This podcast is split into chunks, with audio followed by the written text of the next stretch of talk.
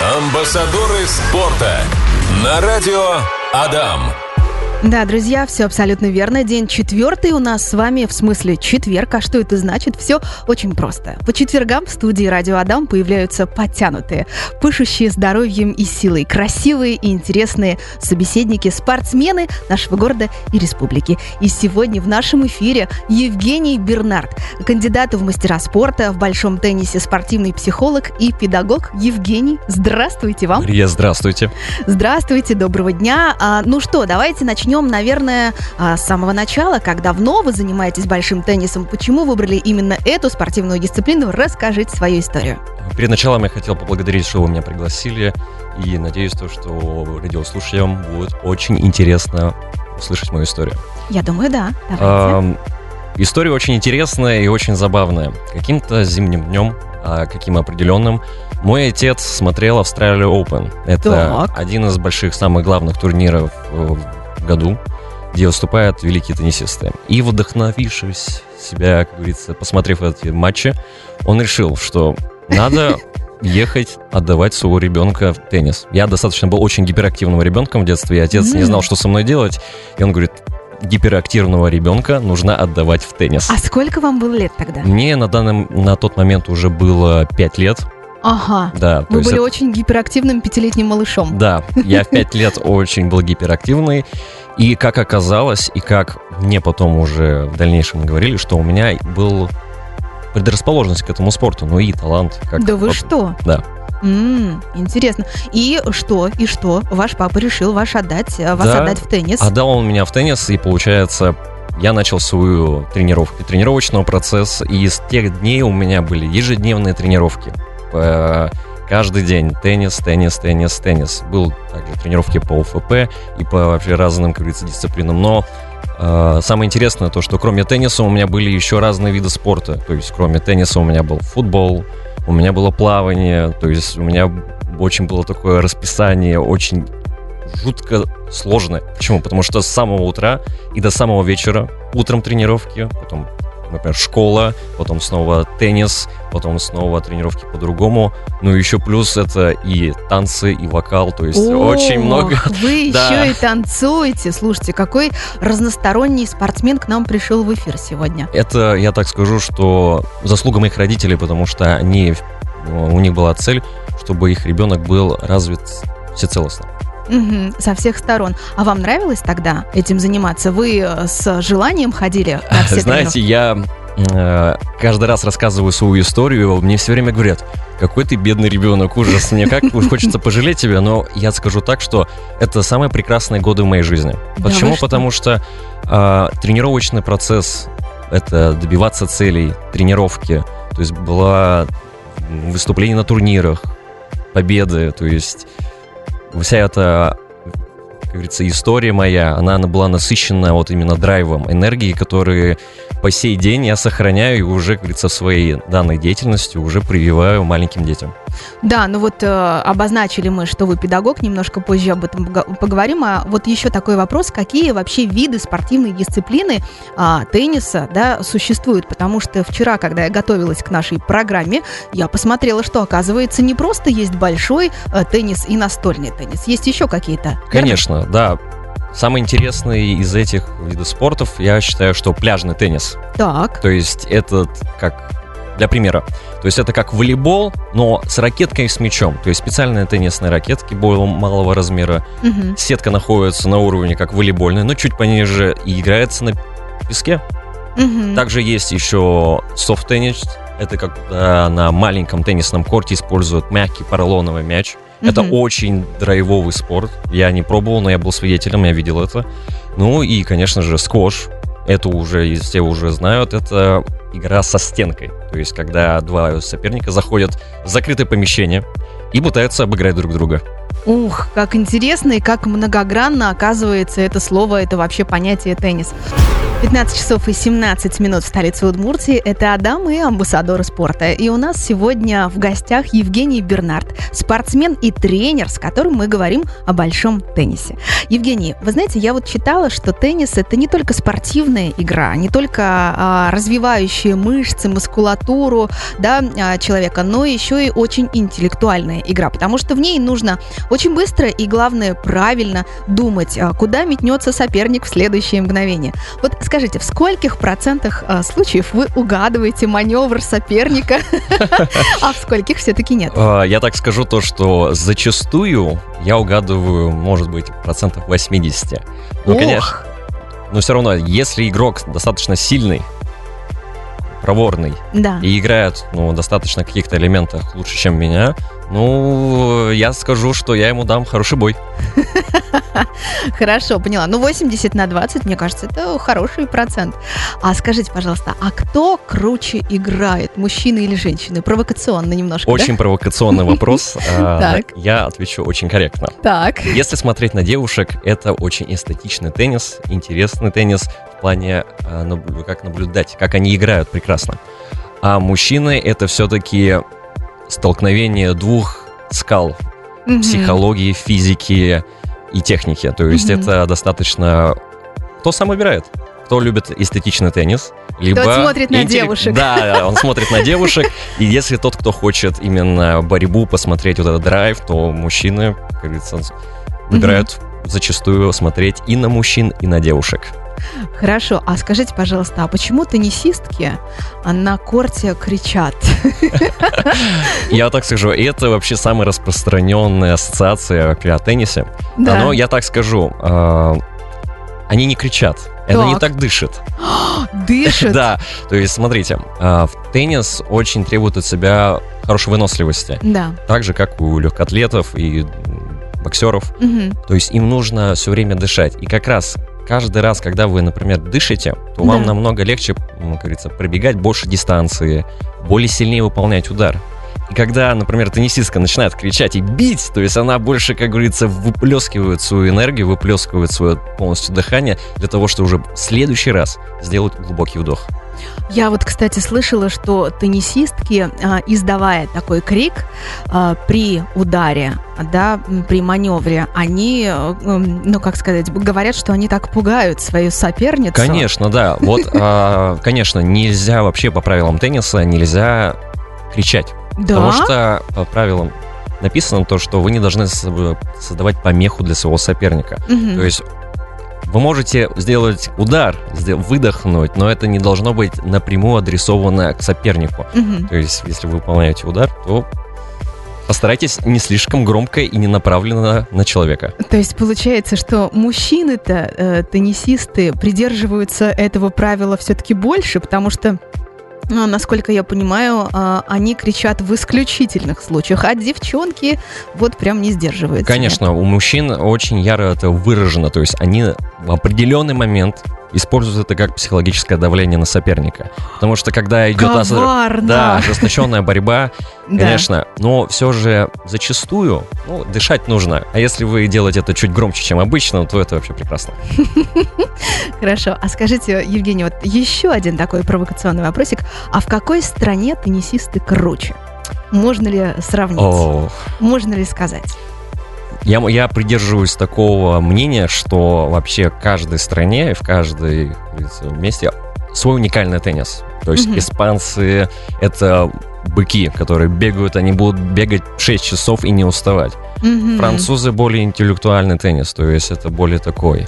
А, Рум, Румынии теннисисты это девушки, это просто звери, Да которые, которые готовы разорвать любую теннисистку у себя на корте. Но я скажу так, то что если смотреть всеобщего рейтинга, который есть мировой, и достаточно какое количество спортсменов находится в топ-100, скажу так, то, что российские спортсмены все-таки дают всем Жару. Зна- да, жару определенного.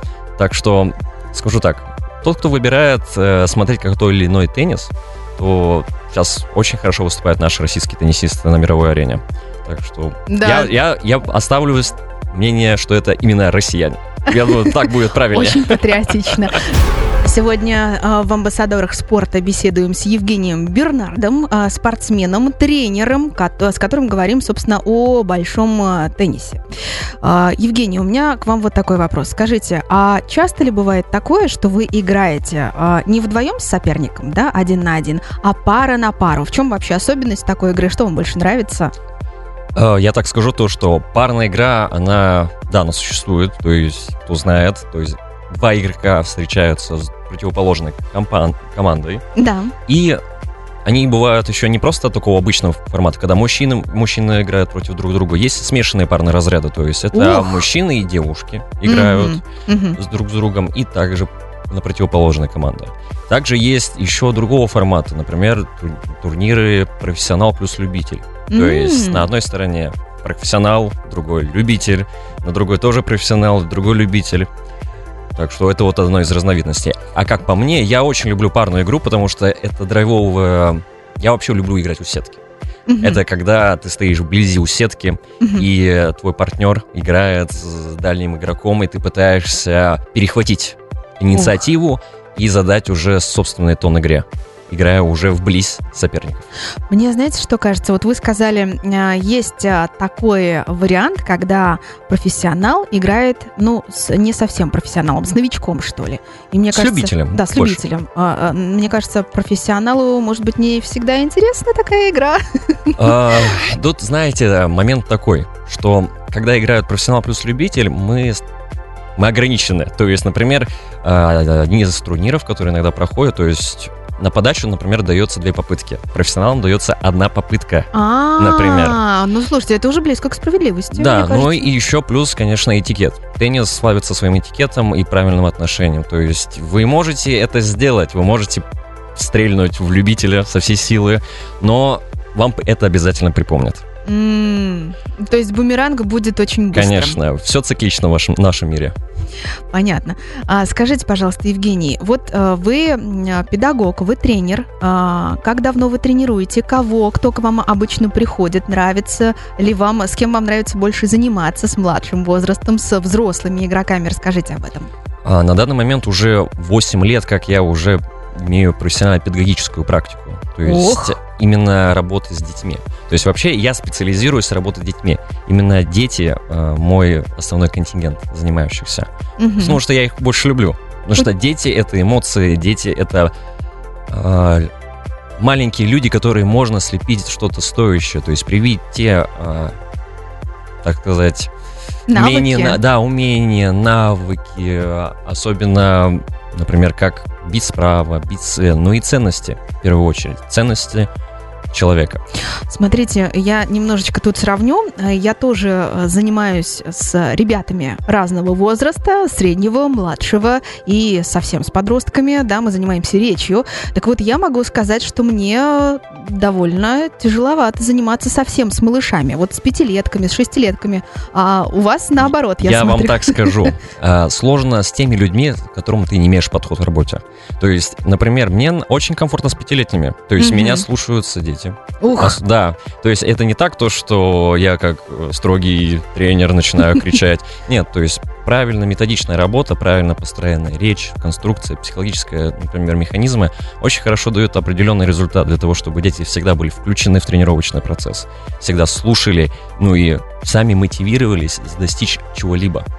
Но взрослые этот момент уже чуточку другой. Все-таки это любители, это люди, которые приходят для себя, то есть позаниматься, чтобы получить драйв, чтобы оздоровиться, кто-то похудеть, кто-то набрать форму, кто-то, например, встретиться с какими-нибудь новыми людьми. Это очень часто. Но я так скажу, что сложно с теми, с кем не знаешь работать.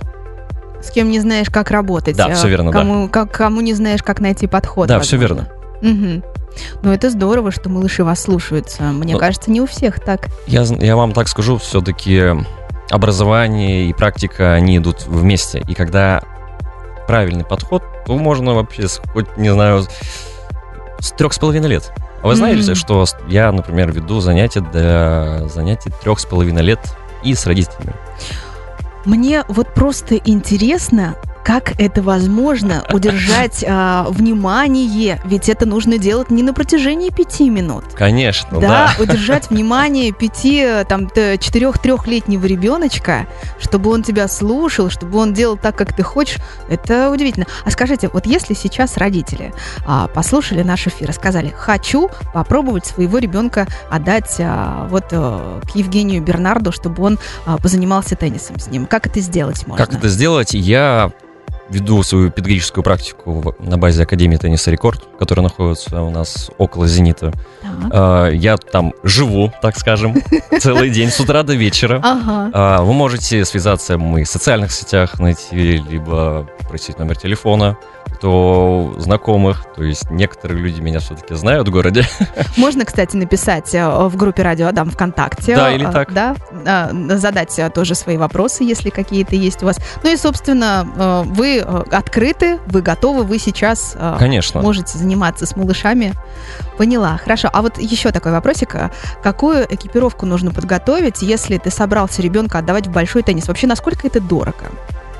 Смотрите, на данный момент сейчас большой теннис, если про так говорить, он стал очень доступным. То есть Мгм. сейчас это не совсем дорого. То есть, например, взять своего ребенка, попробовать теннис. То есть сейчас теннис очень доступный не только с позиции финансовой части, но и с материально-технической. То есть, то есть что это значит? То есть сейчас это раньше кто-то играл деревянными ракетками, которые весили по 600 грамм Да. мечами очень сложными. Сейчас есть специальные методики, специальная программа обучения, которые также я обучен для того, чтобы делать адаптивный спорт, адаптивный теннис. То есть дети занимаются с большими мячами теннисными, специальной скоростью, с маленькими теннисными ракетками. И все это у нас э, есть, у нас, говорится, на теннисных кортах. Я это все выдаю. Так что от вас, если вы захотели, вы зарядились этим драйвом, то вы можете принести форму, кроссовки и обязательно воду. И хорошее настроение тоже. Конечно, если вы придете с плохим настроением, но мы будем что-то с вами делать. Вы же еще и психолог, Конечно. да-да-да. Да, друзья, амбассадоры спорта в прямом эфире. У нас а, в гостях сегодня Евгений Бернард, кандидат в мастера спорта в большом теннисе, спортивный психолог и педагог. А, Евгений, а, нам написал наш слушатель, слушатель под постом в группе Радио Адам ВКонтакте Станислав. И вот что он пишет. Ну, во-первых, он говорит, ракетка, как у меня, да, у вас на фотографии. И вопрос, а, планируется ли открытие новых кортов в Ижевске? Это первая часть вопроса. Давайте ответим. А, Как по моей информации, что я знаю, и как наше теннисное сообщество разговаривает об этом, да, планируется. То есть э, как раз около «Зенита» будут, скорее всего, я не могу утверждать, Да. я могу только в общих словах говорить, что будут строиться еще дополнительные два корта. Это предположительно. Мгм. А, В парке Кирова, если все, кто любит гулять, они знают, что там есть теннисные корты, там есть и памятник теннисисту, там тоже планируются теннисные корты. Так что теннис в Ижевске развивается, Мгм. людей заниматься теннисом становится все больше и больше, Да. так что и корты тоже растут. Здорово. А есть какие-то сроки? Понимание по срокам? Летний сезон. Прекрасный Уже- летний сезон начнут уже что-то делать. Я предполагаю. Мгм. Надеюсь, что это так и есть. Но все-таки наконец-то сойдет снег, и уже мы наконец-то выйдем на улицу, играть в теннис на улице. Самое прекрасное время. Мгм. Хорошо. А, и вторая часть вопроса. А, где проходят лучшие любительские соревнования в России и ближнем зарубежье? Очень интересно. А, Я так скажу, то, что в зависимости, что вы ищете. Если вы хотите именно, чтобы вы достигали, чтобы это было прям очень эпично, прям, чтобы вы тренировались, кроме своей работы, то есть аматур, э, лига. То есть это в России, это официальные турниры, которые имеют очень широкую поддержку, и они проводятся, как я знаю, что как в Москве, как в Питере, ну, крупных городах, Да, в крупных говоря. городах. Ну, Мгм. я так скажу, я в них не участвовал. Мои коллеги, Мгм. кто-то ездил, кто-то брал своих любителей. Собратья по ракетке, так да, сказать. конечно, собратья по ракетке. Они э, сказывают то, что это очень крутые турниры по, с высокой организацией, с высокой, как говорится, э, как правильно сказать, вообще ведение вообще соревновательного процесса. А за границей, ну, это уже больше профессиональный, как говорится, опыт с иностранными игроками. Все же любители иностранцы, они тоже это такие интересные люди, потому что они преподносят совсем другой теннис, не российский в первую очередь. И вообще обмен опыта это самое ключевое. Так что я так скажу. Если вы хотите что-то новенькое, это за границу. И Мгм. если вы хотите при- очень твердое, уверенное и мощное, то это в России. Мгм. Ну, здорово. А, окей. А скажите, пожалуйста, я правильно понимаю, что вы сейчас только тренируете и не играете? Когда и почему закончили играть? Да, сейчас моя профессиональная деятельность направлена на тренерство. Мгм. А, Закончил я в 16 лет. Как это, да-да-да, как, Как это, не э, странно не звучало, но все же э, те, кто спортсмены, все прекрасно понимают. Переходный возраст, очень сложный возраст, все меняется, и нужно тоже адаптироваться.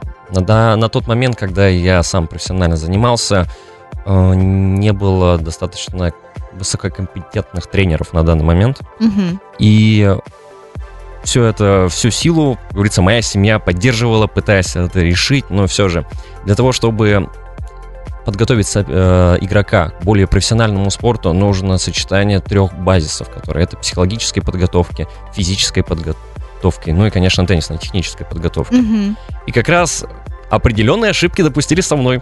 Так, Так. что, да, особенно в этом возрасте. И у меня в 16 лет закончилась профессиональная карьера. И я уже, когда в 16 лет я точно 100% закончил, я в 13 лет уже знал, чем я буду заниматься и куда я буду идти. Вот, э, Да. это, это связано с тренерством сегодняшним? Конечно, да, это дело всей моей жизни, которую я люблю. И я хочу, чтобы ну, люди узнали это, особенно дети, потому что как это не дарить улыбки, радость детям, ну и вообще что-то достигать. Ну да, и тем более детям может быть таким же гиперактивным, каким когда-то были вы. Это точно. Если такой придет ко мне, о, мы будем гиперактивничать вместе. Э, Хорошо, хорошо. А скажите, если бы не теннис, то чем бы вы занимались по жизни? Очень. Я точно могу уверенно сказать, что я пошел бы в медакадемию. Я был бы Ох, врачом. Почему? Потому что, во-первых, помогать и вообще людям это моя стихия. А вторая, у меня семья медиков. у вас семья медиков. Да, конечно. У меня мама, э, она по сей день, как говорится, в этой сфере работает. Мгм. А отец закончил медицину, но ушел в предпринимательскую деятельность. Мгм, мгм. Ну, благородная, благородная профессия. Конечно, ну и так же, как и мой старший брат и младшая сестра. Я Привет еди- им да, большой. Да, и большой привет, я единственный, кто теннис. Но я как всем говорю, я сделаю так, чтобы до вас никто не дошел. Ну, А, я, ну конечно, спорт, тренируя физическая культура, конечно. Да, это за- для занятия спортом и физической культурой это помогает держать себя в форме. И если вы правильно заботитесь о собой, э, как ментально, так и физически, я думаю, что вам посещение в больницу будет это минимально раз в год. Ну надеюсь. да, может быть, даже и реже. И э, давайте еще такой вопрос напоследок. Э, Какие у вас есть хобби сейчас? Ох, а, у меня много хобби, чем увлекаюсь, потому что Я даже не удивлена. я так скажу, что э, для тренерской работы очень нужно наполнение. Потому что это работа, когда ты отдаешь. Ты отдаешь Да. часть себя, ты отдаешь свою ментальную. И чем я восполняюсь, одно из как раз это йога. Я занимаюсь йогой, аштанга-йогой. С- Как говорится, вторник, четверг, 7 утра. А штанга-йога это что-то со штангой связано? Нет, это не штанга. Это направление йоги, такая Ага. достаточно силовая. И что самое главное, это дыхание. Что, что мы с вами до этого говорили. Да. А, также, чем я увлекаюсь? Я увлекаюсь танцами. Я люблю танцевать именно Вот это вот джайв, румба, чача, фокстрот. бачата. А, бачата. Да, Ох бачата. ты, боже мой, да, мне очень здорово. нравится бачата, потому что это определенный эм, контакт с человеком, когда ты можешь передать свою, как говорится, импульс, чтобы человек понял тебя без слов. Ну и также джаз. Это мое увлечение. Мгм. Супер увлечение. Я хожу на концерты. Ну и последнее, это, как говорится, как арт-терапия. Рисовать люблю. Ой, ну вы просто мечта, мне кажется, любой девушки. Творческий, спортивный, ам, э, как это говорится, open mind, да, открытый. Хорошо, я благодарю вас за нашу интересную беседу. Спасибо большое. Я очень рад, что я пришел с вами поговорить, рассказать свою историю. Так что, надеюсь, всем было интересно. Абсолютно так что уверена. увидимся с вами на теннисных кортах. Да, у нас в гостях был Евгений Бернард, кандидат в мастера спорта в большом теннисе, спортивный психолог и педагог. Амбассадоры спорта на радио Адам.